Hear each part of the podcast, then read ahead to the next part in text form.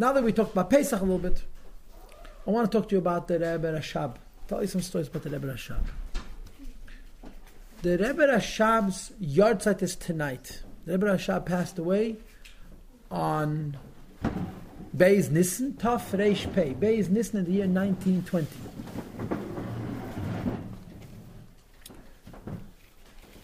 The um, the story of the Rebbe Rashab's historicals, the story of how the Rebbe Rashab passed away, um, is a is a story unto itself. It's a it's a truly amazing story, and I'm going to begin the story a few years before he passed away.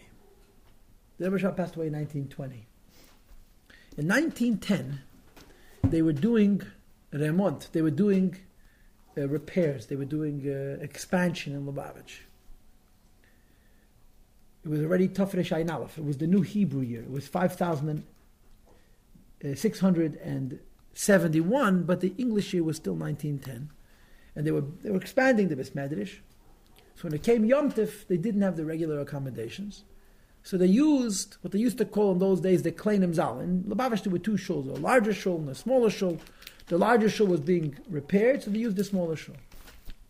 Unbeknownst to the Hasidim who set up the whole Farbrengen, they put the Rebbe Rashab's chair in the same spot where his father's Tahare, the Remarash's tahara, had taken place. The Remarash had passed away almost 30 years before. And they did his tahara in the small Zal. And they put the Rebbe Rashab's chair down in the very, very spot where his father's tahara had taken place.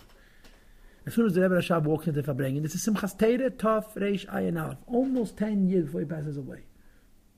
He sees where they put his seat, immediately he becomes very, very emotional. And of course, it's Yom Tif. The Rashab took mashke, took a lot of mashke. And the Farbrengen was out of this world. There, there, are records from different chassidim, from Folakan and from Yudel Chitrik and uh, from uh, Perlov, who were there. Rabbi Jacobs writes about it also. It was, a, it was an un- unforgettable Farbrengen. The Rebbe Rashab spoke with his whole neshama about his father and how much he loved his father and how much he missed his father. It was unbelievably emotional. And he kept looking at the Elter Chassidim and he, he asked them if they remember his father. You remember my father? I know you saw him, but you, did you know my father? Very, very emotional. He cried a lot. And uh, they were worried about his health. They were very, very worried about his health because he was getting very, very emotional. The Rebbe Rashab was not the healthiest man and they were afraid that it would affect his heart adversely. So the previous Rebbe, the Frierdiker Rebbe, said to the Rebbe Rashab, maybe we should stop the Farbrengen. The Rebbe Rashab said, Simchas Teire, stop the Farbrengen. Farbrengen is going on. So when they really, really, really decided that the Farbrengen has to stop, they used the one weapon that they knew would work. The Rebbe's mother.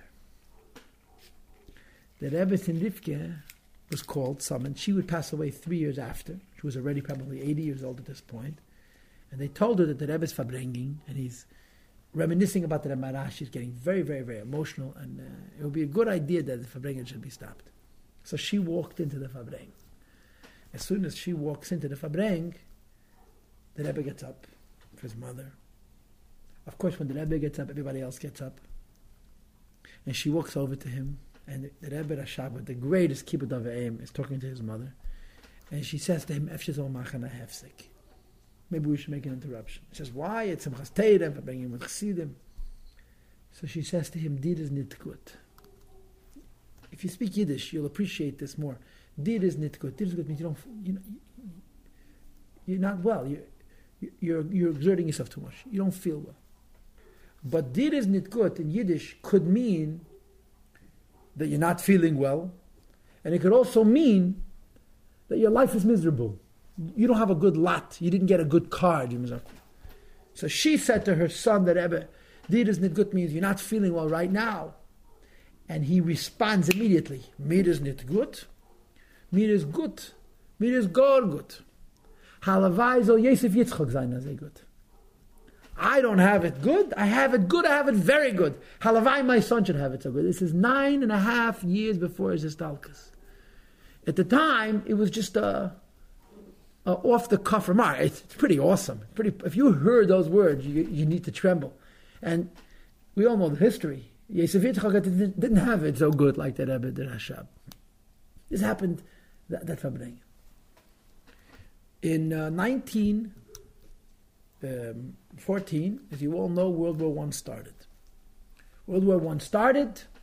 The Germans had initially great successes, right? They entered uh, Russia, they entered France, and they were very, very successful. I want you to know something. The Rebbe Rashab had a deep, deep, deep hatred for the Germans. A tifesine. The Rebbe Rashab says it's not possible to hate more than I hate Wilhelm, the German Kaiser who started World War One. At the Feinkatzines Moses. And when you read about it, it's exactly the same hatred that the Rebbe had for Napoleon exactly 100 years before. 101 years to be exact.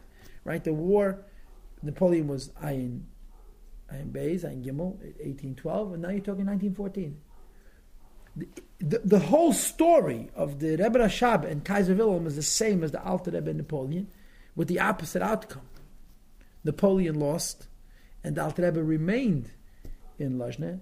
The Germans lost World War One, but the world changed. The Rebbe Rashab never went back to Lubavitch. Things changed, as I'll explain to you momentarily. The Rebbe Rashab had this deep-seated hatred for the Germans. He hated them since Movis. The Frierdiker once told the following story that in 1906 or 1907, right, this is six or seven years before World War One, he and the Rebbe Rashab were in Würzburg in Germany, and they heard that the German Kaiser was going to speak. So the Rebbe Rashab said some Frierdiker Rebbe, "Come, let's go." So they went to a location where there was hundreds, thousands of people gathered in a big outdoor amphitheater, and Wilhelm was coming to speak. Now, what are the chances of noticing two Jews in a crowd of thousands? Now, of course, they were dressed Eastern European and this was Western Europe, but nevertheless, Wilhelm gets up on the stage, he looks around, he spots the Rebbe immediately. He turns to one of his advisors and he says something, and they both laugh. Five minutes later, the Rebbe Rashab is approached and he asked to leave before the speech. This is a true story. The Frierdiker Rebbe tells the story himself. And when the Rebbe Rashab walks away, he turns to the Frierdiker Rebbe and he says, Er hat schon Pläne für ganze Milchom. He has all the plans for a war, for a complete war. This is 1906. This is seven or eight years before World War One. And the Rebbe Rashab hated him. The Rebbe Rashab saw him mamish. You know, he, he saw Hitler in him. He saw everything evil in this German Kaiser. But there's another story which is even very more compelling, or know, more compelling than this story, I don't know, but it's also compelling. There were one of these places in Germany, I don't know if it was Berlin or Würzburg or someplace else, there was a private park that was exclusive. It was available only to nobility and to royalty, to the upper class. And um, the Rebbe Rashab was walking with the Frierdiker Rebbe, and they come to the gate of this very exclusive park. And the Rebbe Rashab says to Frierdiker Rebbe, they're standing by the gate and they're looking inside. Ich wollte sehr gewollt. I really would like to enter. So the Frierdiker Rebbe, his father wants. That's so for money you can accomplish anything, any place in the world, pretty much. It's only question of how much. He gives the guard a, a generous bribe. The guard is, of course, very pleased. He lets them in, and he gives them a tour. In this beautiful park, and there are these villas, these like little homes that are privately owned. And he shows them who each villa belongs to. This belongs to the Secretary of State, and this belongs to the you know, the uh, the head of the army, and so forth. And this is Wilhelm's private suite. So the Rebbe Rashab says to Frierdiker Rebbe, ich will sehr gewollt da reingehen. I really want to go in. So for money, he gives him another bribe, and he opens up the door. He lets him into Wilhelm's little villa. The Rebbe Rashab walks in, and he sits down on Wilhelm's chair, and he says, "A Klugenstuhl." It's a smart throne. Rabbi Rashab felt the Germans are not, I mean, unfortunately, the Germans are not stupid. it's, it's a good question. What's worse, cruel or stupid? And sometimes stupid is worse than cruel, but I mean, Germans were, they used all their chokhmah for lahora. And the Rebbe Rashab took a piece of Wilhelm's stationery and he wrote a Maimach Chassidus sitting in Wilhelm's chair, using his stationery, and he took it with him. And upon him, this was a, a bira, this was a, a way of, so to speak, conquering. He sat in his chair and wrote Chassidus with his pen on his stationery, and he took it with him. In any case, so the Rebbe Rashab saw the evil of this German Kaiser Years before World War One, the Rebbe Rashab said once in Frierdiker he says, the, the, Franzosen seien the Deutschen seien Apokursen. He said, the French are pleasure seekers, the Germans are Apokursen. I don't have to translate Apocatus, right? It's a fight, he hated them. When World War One started, it was whatever, it was the summertime. And the Rebbe Rashab says, I am not going to be under German occupation for one second. Just like the Alter Rebbe. Right? Many people remained under the occupation. The Alter Rebbe ran away from Napoleon. He didn't want to be under Napoleonic rule for a minute. The Rebbe Rashab packed his bags and he left. He left Lubavitch. The yeshiva remained, the Sfarim remained, they continued learning. In other words, World War One was not World War Two. The Germans were not treating Jewish people in World War One as they did in World War Two. But the Rebbe Rashab said, "I hate him. He is klipa. He's the embodiment of everything evil. I don't want to be under his jurisdiction for one minute." And he left. The plan was that he would return to Lubavitch when the war ended. But when he got into the wagon and they rode out of Lubavitch, he said, "For 101 years, Lubavitch was the capital of Chassidus, and now Lubavitch is going into Golis." He knew that it was a one way trip. He knew. As the war wore on and ended, Lubavitch collapsed. In 1918, the last Bochum left Lubavitch. All the Rebbe Rashab's Sfarim was shipped to Moscow, which at that time was on the other side of a border. And those are the Sfarim that were still trying to retrieve. The Rebbe Rashab never got his Sfarim back. And the Rebbe Rashab moved to the city of Rostov. Rostov, if you look at a map, is very far south of Russia. It's very far south. And um, he opened up shop in an apartment building. Okay, Debar Shab got himself a very, very comfortable, large, large apartment, but it was not Lubavitch. You know, Lubavitch was a little village where you didn't have a house. You had an estate, you had a few acres. Now he's living in an apartment building. You understand? If Yudikab had one apartment, he had a different apartment, upstairs, downstairs. They had neighbors you know, neighbors. Like you have neighbors, and I have neighbors. The Rebbe Rashab had neighbors. And they had Fabrengas, and neighbors used to complain and call the police. And the Rebbe Rashab knew that he's not returning. He knew that he's not going back to Lubavitch.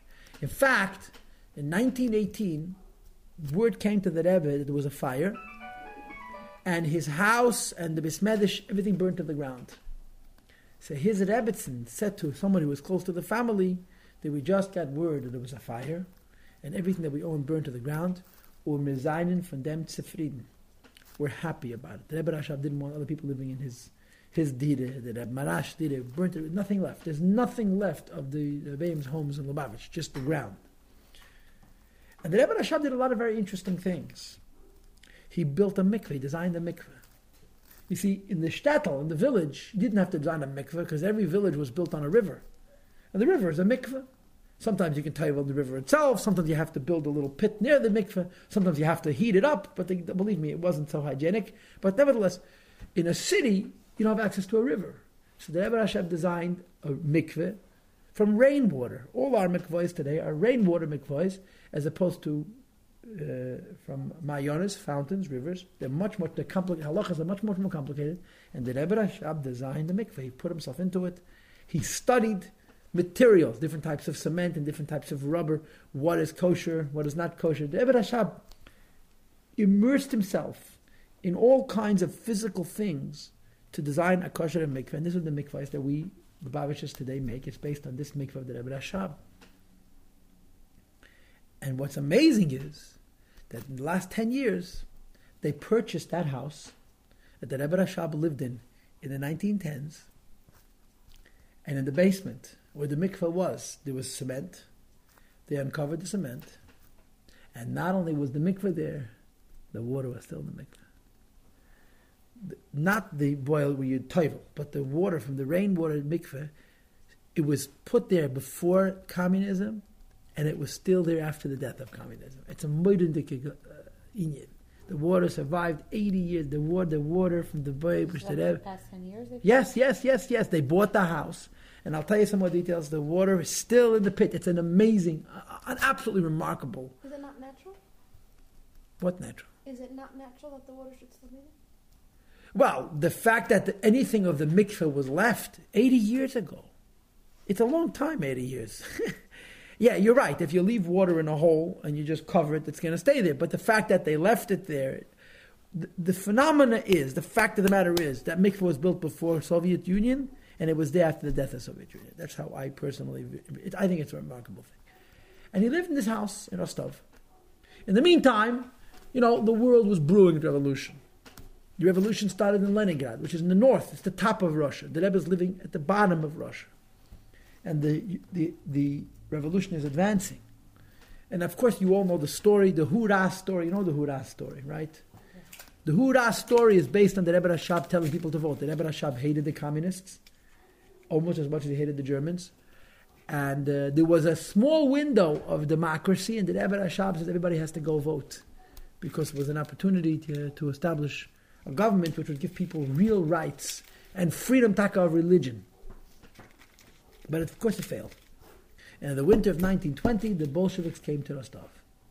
They entered the city, they killed a lot of people, they displaced everybody who was wealthy, the bourgeois, they called them, the upper class. They took away their wealth and took away their homes, took away their businesses. And, and they did what they did, you know, with all the brutal, brutality and cruelty. And um, it was a very difficult time. And there was martial law. In other words, the streets were run by the military, not by a, by a civilian militia, but by the police, by the army. If you didn't follow the rules, they shot you. Not complicated. Rule number one there's a curfew. You can't be out after a certain hour of the night. Rule number two, you're not allowed to gather in large groups of people. Rule number three, you're not allowed to sell and drink alcohol. Rule number four, you're not allowed to collect money. Okay? Comes Purim. Farbrengen is at night, after the curfew. People are gathering. They're going to drink mashke, and they're going to collect money. Alle vier Avedas, so they are eingepackt in. So Farbrengen begins very, very subdued, very, very, very uh, low key, very depressed. And uh, it goes on for a few hours. The Rashab says, a maimen, there's siches. They're humming, they're whispering, they don't want to bother the neighbors. You understand? The neighbors shouldn't call the police. Um, What year is this? this is 1920, the beginning of 1920. March, March 1920. This is Purim. Suddenly, around midnight, the Rebbe Rashab turns to Friedrich Rebbe. And he says to the Friedrich Rebbe, Simchas Teire haben mir sich auf dem nicht gericht.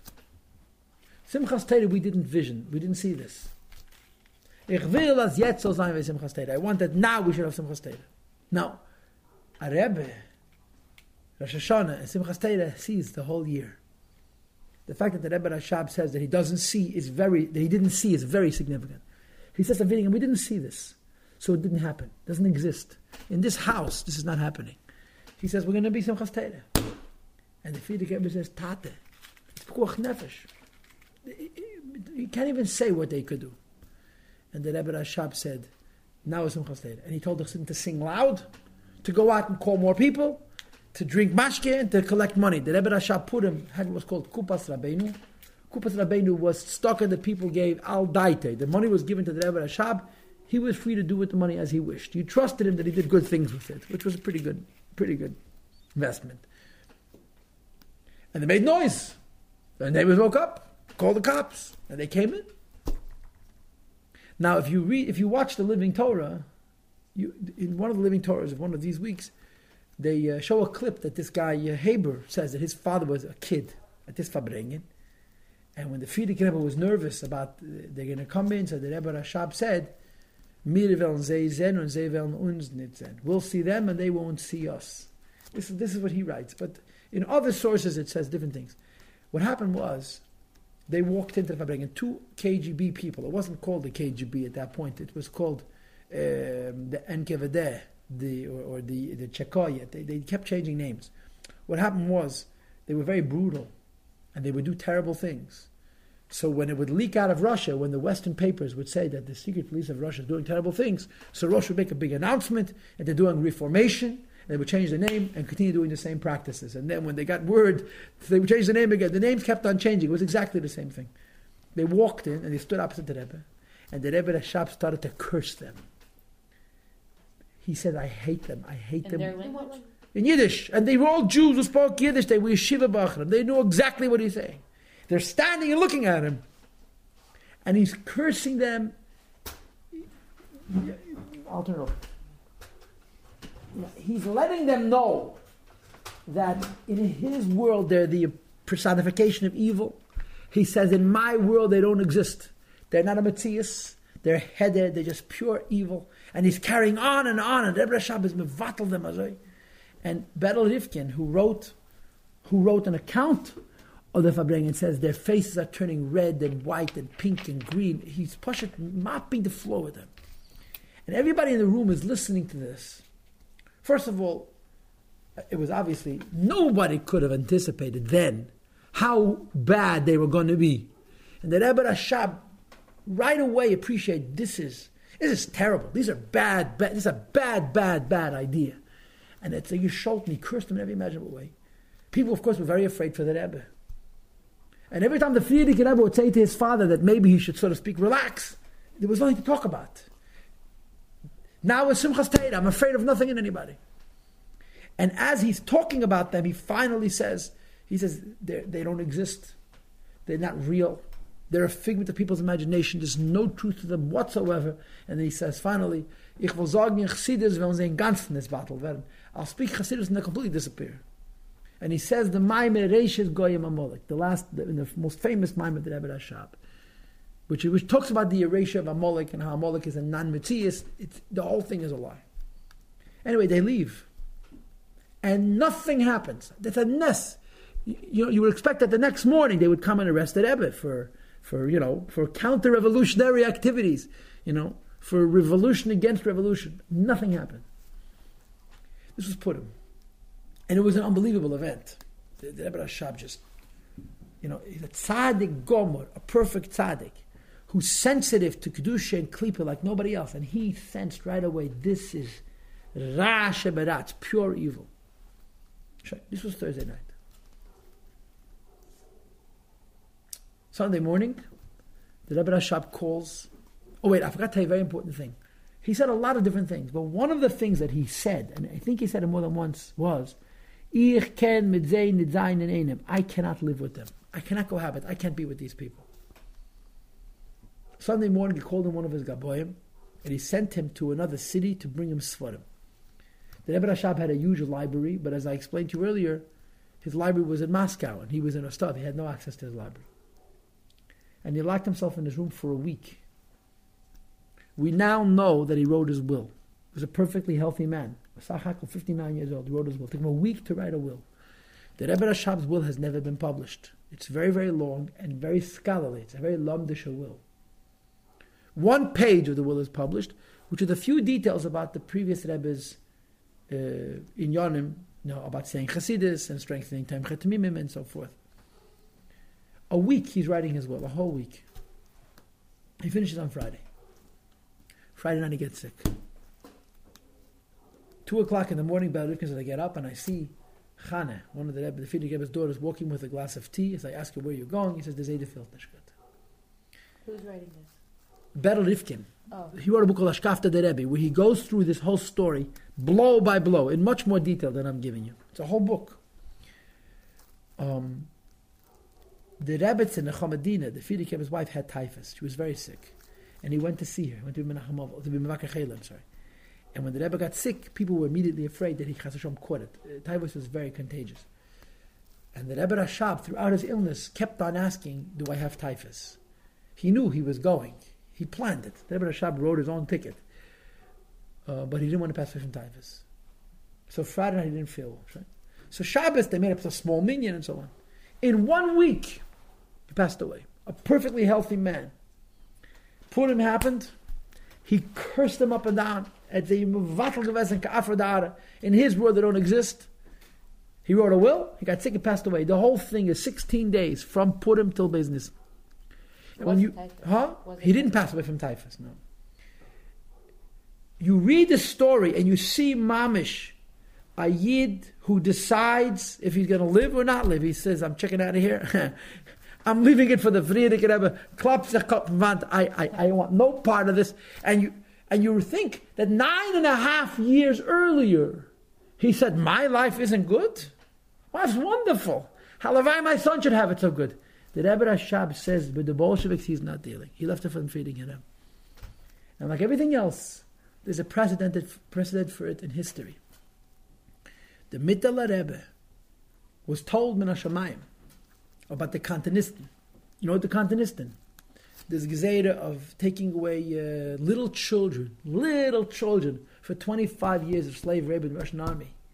In the the Rebbe says, Ich ken das nicht. I can't deal with it. As soon as the Gezerah happened, he got sick, he passed away, and he left it for his son-in-law, the Tzemach Tzedek. I mean, in other words, the idea that Tzaddik says, your job, I did what I got to do now.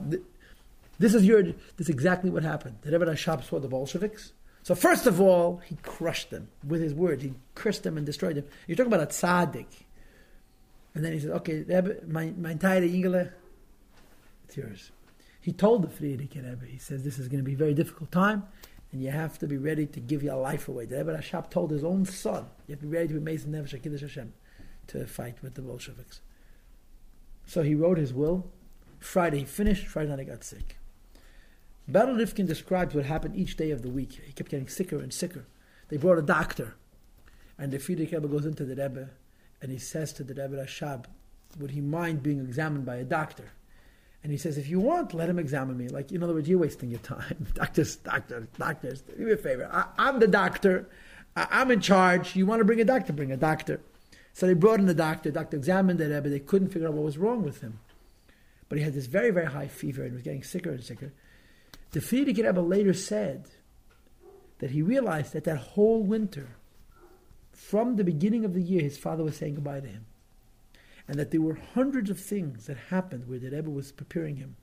He says, but I, I, it never dawned on me that such a thing could happen. It was beyond the realm of the possibility that Rebbe Rashab should pass away, should be nostalgic. In any case, Motzah Shabbos Vayikra, 16 days after the Farbrengen of Purim, the Rebbe, Rashab was now mamish goises. He was very, very, very ill. Berl Rifkin describes how the Frierdiker Rebbe walked out. Why was he there? Like, did he live in? The he was living in the house. He oh. was a he was a bocher. He was the rav in the house. He was a ben bayit. He was mamish like family. The Frierdiker Rebbe walks out of his father's bedroom, and his father is, and he grabs him, and he's crying tears. Wir haben Herz verstehen. He says, our heart are stone. How could we watch this and not just absolutely? He's watching his father pass away. A Rebbe and a Rebbe. Nu stel zich voor. In any case, during the course of the night, they saw the Rebbe saying Shema and Vidui. He was very, very weak. And uh, at a certain point, his eyes were closed, and the Frierdiker Rebbe shouted, No, no, that's not what happened. That's not what happened. This is how it goes. The Rebbe Rashab opens up his eyes and he says, Ich gehe in Himmel und die Ksovim los sich mit euch. Nehmt mir den Saal, weil mir er seine nehmen. That means I'm going into the Himmel. I'm leaving you the Chassidus. Take me into the Zal and we'll be all together. They carried the Rebbe Rashab's bed out of his bedroom into the Bismedish, into the shul. And all in the same building? yeah, yeah, yeah. Oh. All Anash and Tmimim were pushed together with the Rebbe Vishas. They were in the same room, which tells you the Hiskashras, the connection that the Rebbe felt to Chassidim and to Tmimim. They were like his family pushed. And the, the, the Hergish that Chassidim felt towards the Rebbe, the Rebbe wanted to be with everybody. They carried his bed into the Zal, and he laid there. And at a certain point, the Frierdiker Rebbe became so hysterical, he started to scream, Tate. The Rebbe opened up his eyes. He looked at the Frierdiker Rebbe. And he said, I mean, the tone I don't know. The words are written down, but the trap, the music of these words, his spoilers, his moichin, moichin. In other words, so much emotion, so much passion. Moichin, moichin. Mind, mind over matter. And he smiled. Those were his last words. Um, and the Rebbe would say later that his father lifted him up to a whole new madrege with that comment. And about a quarter to three in the morning, the Rebbe Rashab was in Stalik. And Lubavitch was crushed. There was a revolution. I'm sorry, there was a war. And there was a revolution. And then the Rebbe's gone. It was devastating. Devastating. Meir Itkin, Meir Itkin tells a story about how his father, his father was Rav Yeneveld. You know Meir Itkin from Eastern Parkway, yes? His father passed away when he was a little boy. And he came to his mother, to his Rebbe, to his wife, and said to her that the Rebbe, the Rebbe is gekommen. The Rebbe is gekommen. When the Rebbe Rashab passed away, he, said, he comes to his wife and says, the Rebbe came. So she wakes up in the morning and she tells her father, this is Meir Itkin Zayde, who was raising him, that my husband came to me and told me that Rebbe is gekommen. And everyone's very happy. A few weeks later, they got word of the stalkers, and as verstanden, the Rebbe is gekommen. He came, told his wife, the Rebbe came to us. He's on our side now. Could you imagine? What, this was a dream? Yeah, it was a dream. Oh. oh. He had passed away already. He passed away as a young man. So he comes to his wife and says, his wife, the Rebbe is gekommen. and we're all very happy. So she repeats it to her father. So he says, eh, ich weiß. And it turned out that Rebbe is gekommen. So you understand yourself that the Avelis was unbelievable. Unbelievable. And what's weird about it is that during this whole week that he's sick, he's planning Pesach like as if garnished. The Rebbe Rashab knows that this is it. He, he made a decision. He's not living with the Russians. And he calls in Yankel Landau to go and prepare matzahs and to get the shmure. You got to do what you got to do. You know, if, if I'm not going to bake the matzahs tomorrow, but now I got to prepare the flour because that's what you have to do. And he goes through every, he's living like as if he's going to live forever, knowing full well that this is it. In any case, so they had a Avelis at Shiva. Shabbos, Avelis was over already. Shabbos Pashas Tav. The Frierdiker Rebbe calls in Berel Rifkin, the same Berel Rifkin. And he says to him, the Tat hat mir geschrieben, als ich darf sagen. My father wrote me that I should say Chassidus for uh, Chassidim. He says, but I can't. Who am I? But I, to ignore my father's words, I cannot. So I'll say Chassidus to you, and this will be considered like I'm saying Chassidus to everybody. So they were in the cabinet, they were in the Frierdiker Rebbe's office. And it was late Shabbos afternoon, it was dark, there were no lights. And the Frierdiker Rebbe and this young Bacher, Berel Rifkin, walked back and forth in the room. And the Frierdiker Rebbe said his father's Maimer, Reshit Malik, word for word, just like it's printed. And every once in a while he would stop and give commentary, explain it. And then he would again quote from the Maimer, word for word the Maimer in Hashem. Berel Rifkin was very excited about this because saying Chassidus is a simon of becoming a Rebbe. So he made sure that the door was open, that people should be able to pass by and poke in their heads. So one of the elder Chassidim, Reb Shmuel Gorari, was from the Choshev Chassidim of the Rebbe Rashab and from the Rebbe Rashet, pokes in his nose. He sees what's going on, and Berel Rifkin said like motions, like, come on in. So he came and he stood by the door. The Frierdiker Rebbe saw him and didn't ask him to leave. This was a very, very positive sign that there's going to be a Hemshech, that the Rebbe is going to be the Mamal the successor. One week after, this was it was. Rebbe became a Rebbe, and this was the Nachom of Chassidim. And the Rebbe started to write letters. And in all of the letters, he refers to himself as Ben Meirchem Verabchem, the son of the Rebbe. And uh, the younger Chassidim, they immediately connect themselves to Frierdiker Rebbe. The older Chassidim had a much harder time. In fact, there were certain Chassidim that Frierdiker Rebbe says, I'm asking you, please help me. Not as a Rebbe, but as the son of your Rebbe. Please, as the son of your Rebbe, please help me. And then the Frierdiker Rebbe got sick. Almost a few months after he became dead, Frierdiker Rebbe got sick. And he was very, very ill. He was very close to Hepech and he taka had typhus. And there was also you know, one calamity, one tragedy, one patch, one clap after another. And uh, during the period of this illness, the famous story with the Rogatchover occurred, which I suppose you probably know. The Rogatchover was a great god. And although the Rogatchover was really not a chassid, the Rogatchover was his own man. Rogatchover did what he wanted. But if he had a loyalty, it was Chabad. He used to go to the Kopust Rebbe, which was a different branch of Chabad which had since folded, and he was very close to Frierdiker Rebbe. He was older than the Rebbe Rashab. He was older than Frierdiker Rebbe's father. Nevertheless, even for the Frierdiker Rebbe, he had great respect. He used to call him the Nussi.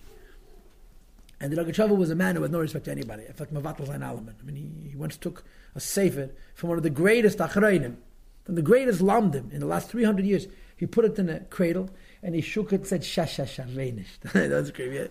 Het mewattelijk van allemaal. But van Frierdiker Rebbe, het gewaltige derigheid, Frierdiker Rebbe was 22 years younger than him. And the Rebbe Rashab wrote a letter, and he says in this letter that I'm paskening with my keach atera, that the Frierdiker Rebbe has to have a refuah shlema. And he did. And then from that point forward, the Frierdiker Rebbe used to refer to the Rogachover as Sarah Teda, the owner, the possessor of the Teda. And there's another story, I'll share another story, which is gathered brought down the name of someone by the last name Chanan. That in 1921, the Rogachover came to Rostov, and he went into the Frierdiker Rebbe. The Rogachover was a legend in his lifetime. In the Welt of the Rogachover, he walked into the Chotzer, the courtyard in front of the Frierdiker's apartment, and all the Bachim came over to him and gave him shalom. And they asked him, was ist der Goen gekommen? Why did the Goen come? Ich bin gekommen geben smiche dem Rebbe. I came to give the Rebbe smiche. Now, if somebody else would say it, you'd slap him in the face. But the Rogachover could say it. So they went and they told the Rebbe that the Rogachover is here. So the Frierdiker came running out of his room, his Makabo Ponov. They went into a room, they spent four hours alone. Nobody knows what they discussed. But when he walked out, he said, Yidden darfen haben a Nossi. Jews need a Nossi. The word Nossi, you know, Nossi, Nesiderenu, the, the one who phrased a Rebbe as a Nossi, where does the term Nasi come from? The Rebbe used to use it all the time. The first one to use the word Nasi about the Rebbeim was the Rogachover. And he didn't mean it like we do, as Hasidish. He meant it Pashal Halacha. He was a Goan, a Lamden, and in his mind, a Rebbe is a Nasi. He's not just a Rav or a Rosh Yeshiva, he's a Nasi. Davon a Nasi. The Jews need to be a Nasi. Right? Ubefrata zer is roy, especially that he's worthy. Chosnei koidem l'kol the son-in-law precedes everybody else. B'noi koidem l'kol a son comes before everybody else. And the Rogachover Paskin, and the Frierdiker is the Nasi. But it was What? curious.